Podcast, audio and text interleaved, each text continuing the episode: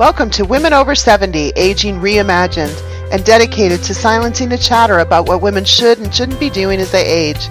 Here to bring you stories about women in their 70s, 80s, and 90s, women who are leading inspiring lives that make a difference to themselves and others, are Catherine Marienau and Gail Zelitzky. Hello, I'm Catherine. And I'm Gail. And we are delighted to welcome you to today's episode of Women Over 70 Aging Reimagined. Our signature is featuring women in their 70s, 80s, and 90s who lead lives that illustrate inspiring ways to learn, contribute, and make a difference as we age. The 30 minute conversation with our guest will focus on several themes that we've agreed upon in advance. And today we're pleased to introduce you to Jackie Grimshaw. You know, talk with anyone who knows Chicago politics over the past few decades, and they'll mention Jackie Grimshaw. Jackie, age 77, has worked with the nonprofit Center for Neighborhood Technology since 1992, currently in a part time role as Vice President for Government Affairs. Her impressive portfolio centers around advocacy for environmental justice and equitable, equitable transit oriented development. She was political advisor to Harold Washington, Chicago's first black mayor, and is a longtime champion for women's issues. Aren't all issues women's issues? She asks. We want to thank our previous guests for referring Jackie to us Karen Rechtschaffen, Susan Oppenheimer, and Patricia Novick. So, Jackie, welcome to Women Over 70. And let's start by having you uh, tell us a bit about how what drew you to politics and specifically to transportation planning and advocacy.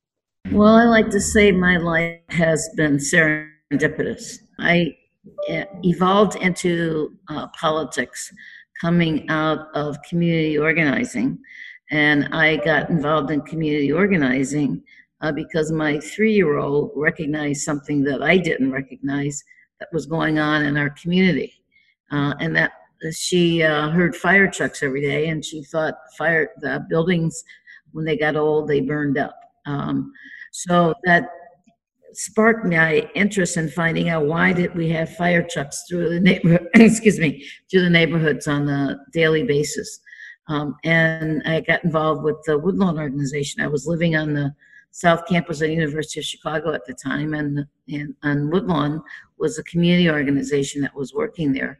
And that got me involved in community organizing. And then um, as you get into issues in the community, it comes down to politics in some way or another.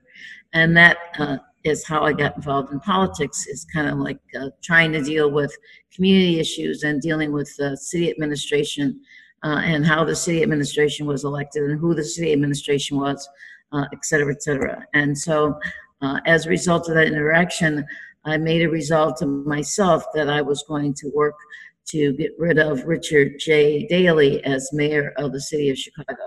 Um, so uh, as um, the history evolved, uh, Harold became a candidate, and I had been working in or in organizing Harold's political campaign since he first ran for the state senate, and I had done every campaign uh, up until the time he got ready to do the mayoralty. And so I got involved in his campaign for mayoralty and then eventually worked for the administration. Oh. And when you were working for the administration, what was your focus? Um, I, uh, I was director of the mayor's office of intergovernmental affairs, and that's the office that deals with all of the governments that are coterminous with the city of Chicago. Can you tell us a little bit about the work that you do now with the Center for Neighborhood Technology? What is it? What does transportation planning and advocacy involve? Well, uh, again, that, with my serendipitous life, um, uh, after uh, Harold and uh, a number of opportunities after that, I got in, um, pressured really to leave my job in the treasurer's office uh, to go and work for the Center for Neighborhood Technology, mainly because they were starting a new program in transportation. Uh, and it was actually originally transportation air quality, and they couldn't find the right person for that job. All the folks that had interviewed for it, they were not quite satisfied. So they thought that I could do the job, and so they leaned on me to come to the center for the purpose of setting up a transportation and air quality program, which didn't exist at the time, but it was an issue um, that the president of the organization was involved in, uh, working with some organizations inside the Beltway to actually change federal legislation from um, national highway bills to a national transportation legislation. And that was the, the bill that passed in 1991, the Intermodal Surface Transportation Efficiency Act that we lovingly called ISTEA. Um, so um, having been involved in getting that legislation passed in Washington, it was uh, the president felt it was incumbent to make sure that the provisions of that act were implemented here in Chicago. And so that got me involved in transportation here uh, at the center, and we've been doing it ever since.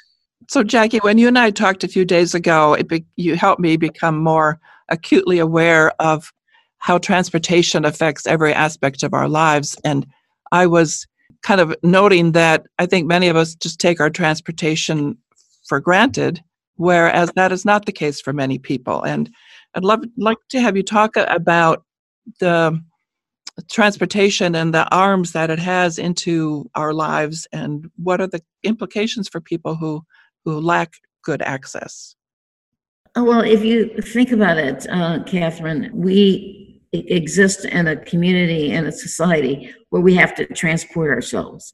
Um, whether or not we transport ourselves by feet, or using our feet, or using bicycles, or using cars, or using transit, uh, we need to get from where we are to another place. Uh, and so our transportation system is our means for getting that. Um, and if you don't have a good, adequate, efficient, reliable transportation, it affects your livelihood, it affects your ability to get to medical appointments or get to school. Um, so it is uh, a good transportation system is very necessary for us to have a functioning and efficient society. And for those people who don't have it, they really lack access to opportunity. Um, you know, I was speaking with a person who organizes uh, down in Roseland. And if you know, Roseland is on the far edge of the city.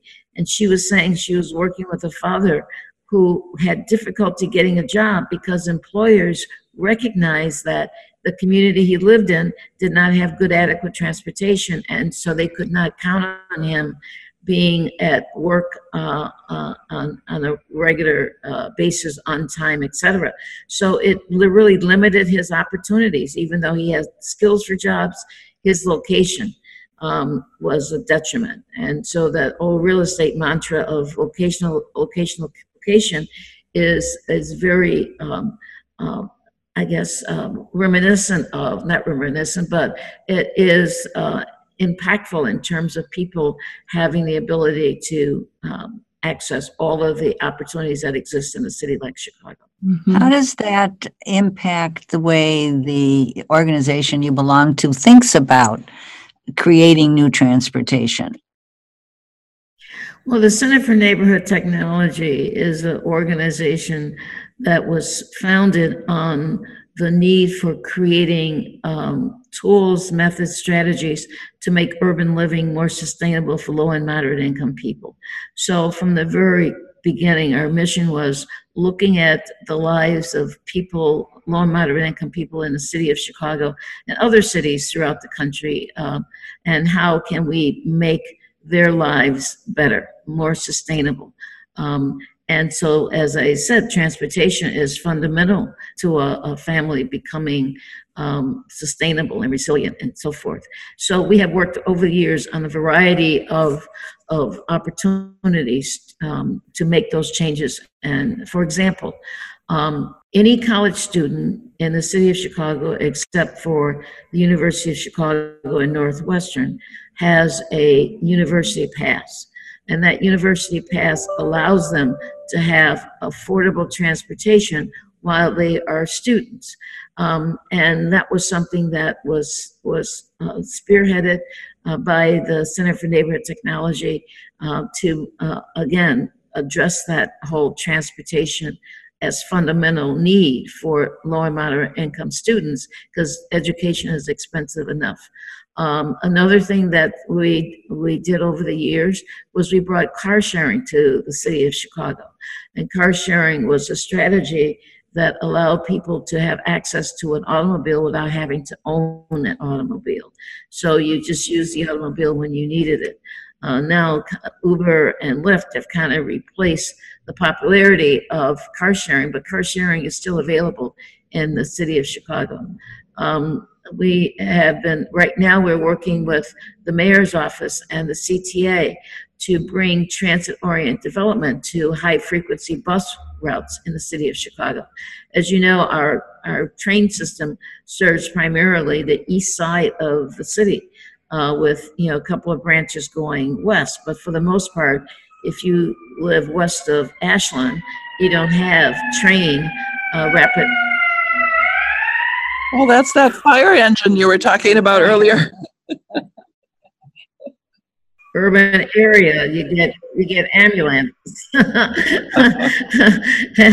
I'm on the route to the University of Chicago hospital system, so we may get more ambulances as we go on. But but you know we have uh, we have uh, high frequency bus routes in uh, and and a number of arterials that are on the western uh, and and southern edges of the city, and so we uh, an ordinance. We worked to get an ordinance passed by the city council in January that says that we can bring the same incentives that exist for development at train stations to these high frequency bus routes. Oh, wonderful! Yeah.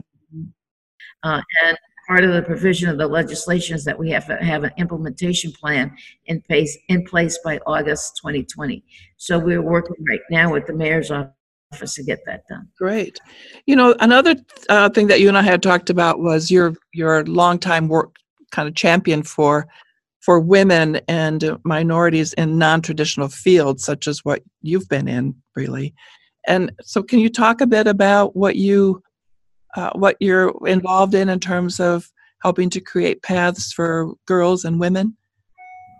Well, uh, again, going back to my tenure in the mayor's office, um, Mayor Washington, uh, he was uh, very aware of lack of opportunity. And as you remember, one of his mantras was fairness. Uh, he was going to be the fairest mayor of all. And so when you looked at uh, the city of Chicago and our the jobs that are available in the city, uh, the the best paying jobs were the jobs that were were really held by men. That there were no women that existed in those departments. So uh, he had a direct policy and strategy for bringing women into the Department of Sewers, the mm. Department of Water, uh, Department of Transportation. Um, places that paid good wages but were male dominated. Mm-hmm. And so one of my friends today who's retired, you know, has a very comfortable retirement because of the years that she spent in the Department of Sewers with the city mm-hmm. of mm. Chicago. Um, so, um, you know, that got us involved with uh, outside organizations. In fact, we work with outside organizations like Women Employed mm-hmm. uh, that uh, to this day has a program and strategy for getting women into non-traditional jobs. Um, as part of my, my work, uh, I am a member of the Transportation Research Board, which is a national research organization uh, where we have, we bring together practitioners um, and scholars from across the country working, or actually across the world as an international organization, mm. um, to uh, deal with research around transportation. And so, one of the things that we have done is to focus on getting women into engineering professions. Mm-hmm. Uh, and, uh, and, and in fact, that strategy is replicated here in the city of Chicago. The CTA has a program to bring young people into uh, uh as interns and summer exposure to the transportation field because it's you know just like we take transportation for granted in terms mm-hmm. of movement is that people don't look at transportation as a source of of as a career choice mm-hmm. um, so by exposing young people you know starting in high school to transportation and the transportation fields and the opportunity in transportation um, you know we have uh, uh, uh, an opportunity to get particularly women into you know like the STEM fields. Uh, a, a, job opportunity, if I could just say right now that exists. You know, Chicago is the freight capital, the transportation freight capital of the country, Mhm. uh, and so we have these intermodal facilities um, around uh, on the south part of our area as, par- as well as the western part of our areas where they need people uh, to uh, and their jobs available in these intermodal facilities. But again, is that people don't know about it. Um, you know, the, the suburban colleges, particularly out in the sou- south suburbs, have created courses to get people prepared for these jobs. So, you know, we have the opportunities for people to have gainful employment, but we don't have the training uh, or the awareness of people to take advantage of it. Yeah, I'm glad you mentioned that because I was wondering uh, what challenges you and others who are, you know, advocating for for women in the STEM fields, what kind of challenges you're in, in you encounter. Um, lack of information is one. Are the, what are some others? Uh, well, once you, you make the awareness, then you have to have the training available. And uh, for for example, the intermodal jobs, you know, you can get trained right now at the South Suburban College at Olive Harvey. But if you're living on the west side of Chicago, that is a long trek to get to the south suburbs or to Olive Harvey. So, you know, having more training opportunities where people can access them more easily uh, is is one of the one of the challenges. Um, and uh, also, you know, uh, Olive Harvey you can reach uh, by transit, but it's hard to reach the, the South Suburban College by transit. So again, if you don't if you don't have the the, the means of transportation, or even even if there's a the, the a, a bus that gets you there, the the the fare, you know, the ability to pay uh, to get uh, on transit is sometimes a stumbling block to uh, Right. get people into these fields. You know, Jackie. So, Mhm. oh, go ahead, please. no, no, no, go ahead. I can talk forever, so you have to stop me. well, I was just going to add, kind of bring it but to a little bit more personal now. That you're you're in your late seventies, and you you are still very much engaged in in these issues and your advocacy. And what keeps you going? Um, I guess the number one thing that keeps me going is uh, I I need to to stay active. Um, you know, my retirement plan uh, with my husband was to retire retire and travel. Um, you know, we've traveled from almost the the day we got we got married. Um, and so, you know, there are lots of parts of the world that we hadn't seen yet. So that was our plan. And unfortunately, his health said otherwise. So um, I lost him in 2016, and I didn't have a, a plan, a retirement plan, other than traveling with him. So I had to to quickly pivot to what am I going to do, and um, so being able to to stay engaged, the ability to uh, be able to um, uh, focus on the issues that I'm passionate about, you know, keeps me focused, keeps me active, keeps me from, you know, sitting around sucking my thumb, wondering what am I going to do next. Right. So I have goals every day that keep me that keep me um, engaged, keep my mind keeps my mind active, keeps my body active because I'm running around the city and actually running around the country. Um, so all in all, it's um, it's a retirement plan I hadn't I hadn't planned, but it is keeping me. Um, I, I I have this opportunity. My CEO said I can work as much or as little as I want it. and so how do you turn down an opportunity like that? So it gives me the ability to go and see my grandson in Brooklyn whenever, you know, the, the mood hits me or the need hits me um, to to do that. So um, What about Um, travel to other countries? Are you doing that on your own or with groups, or is that kind of sidelined? um, yeah, no. For example, my son. Uh, brother and I went to London for the Bears game in October. Um, Of course. uh, my my son's uh, mother-in-law is turning 70 um, next year, and so she's decided that all of us should go to Kenya on a safari, safari Oh, to celebrate her 70th birthday. Um, and you know, uh, I'm going to Washington for the Transportation Research Board meeting in January. I'll be there for five days uh, after having come back from uh, from Florida, uh, where I go on the 27th of December and stay until January 7th. Oh my! It's an annual trip I've made every year since 1995. Um, so yeah, you know, I, I I stay active. I stay movement, moving, and um, you know, enjoying uh, as much as I can the opportunities that uh, I'm I have the have access to. I'm thinking about the younger younger women now, or just or women who are still in the um, working working um, world. Any any other advice that you would offer to women about ways to uh, be really to be active in either politics or in some of these other uh, organiz- community affairs? Well, you know, a younger woman, uh, you know, they have uh, right now uh, probably are struggling with uh, the the homework uh, balance, particularly if they have if they have children.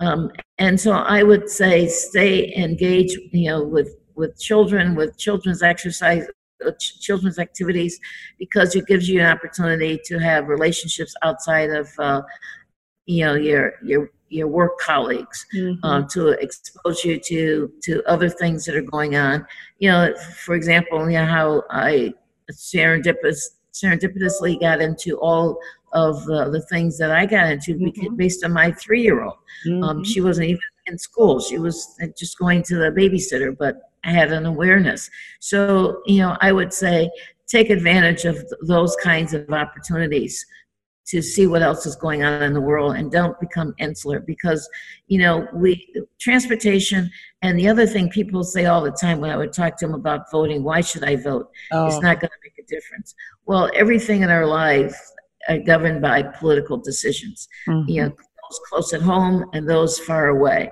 uh, in fact even those internationally and so if you're not aware if you don't participate if you if you don't um, um, um, recognize the relationship between those decisions and your everyday life, then you know you really are missing uh, an opportunity to have uh, to be a real social being. Yes. Uh, I would say. Hmm. That's such an important important uh, message to be it is to be it sharing. Really is. Yeah, yeah. So so do you um, you have this opportunity to keep working. Do you have any other goals in mind for yourself as you continue to get older? Man, you know, you know, maybe, maybe one one day it'll hit me that I should, um, I should, uh, you know, kind of like hang up my spurs, so to speak. Why? I'm not sure when when that's when that's going to happen. You know as i say you know this is not something i planned. It was not you know one of the goals i have but mm-hmm. it is what it is. And so you know as i've done with every one of these serendipitous opportunities just to make the best of it to to enjoy it to be um, open to the next um, opportunity that comes along. So um, you know, I'm doing what I'm doing now. I don't have a long range plan, but uh, if something else comes along, you know, maybe I'll start doing interviews like you guys. You know, I did. Could we be a guest then on your? in in communication, you know, I had my show on WBEZ. You know, I was a regular panelist um, on uh, uh, with Tom Roeser and um, uh, Bruce Dumont. Uh, so you know, I've, I've I've done the media thing. So who knows? Mm. I may hmm. be competing with you. what was what was your show about, Jackie? It was called uh, Equal Time. Uh, I co-hosted it with Chris Robling, who was um, a very conservative Republican, uh, and we had a show uh, four days a week on at seven o'clock on WBEZ, and we would. Uh, it was um, a kind of a public affairs show. So we interviewed. Um, politicians and decision makers. We interviewed um, authors uh, and and uh, other uh, you know cultural kinds of of, acti- uh, of, of activism uh, going on in the community. So it was eclectic, but you know, we always had kind of a, a, a political focus. And that uh, show ran until Chris got named to the Chicago Board of Elections.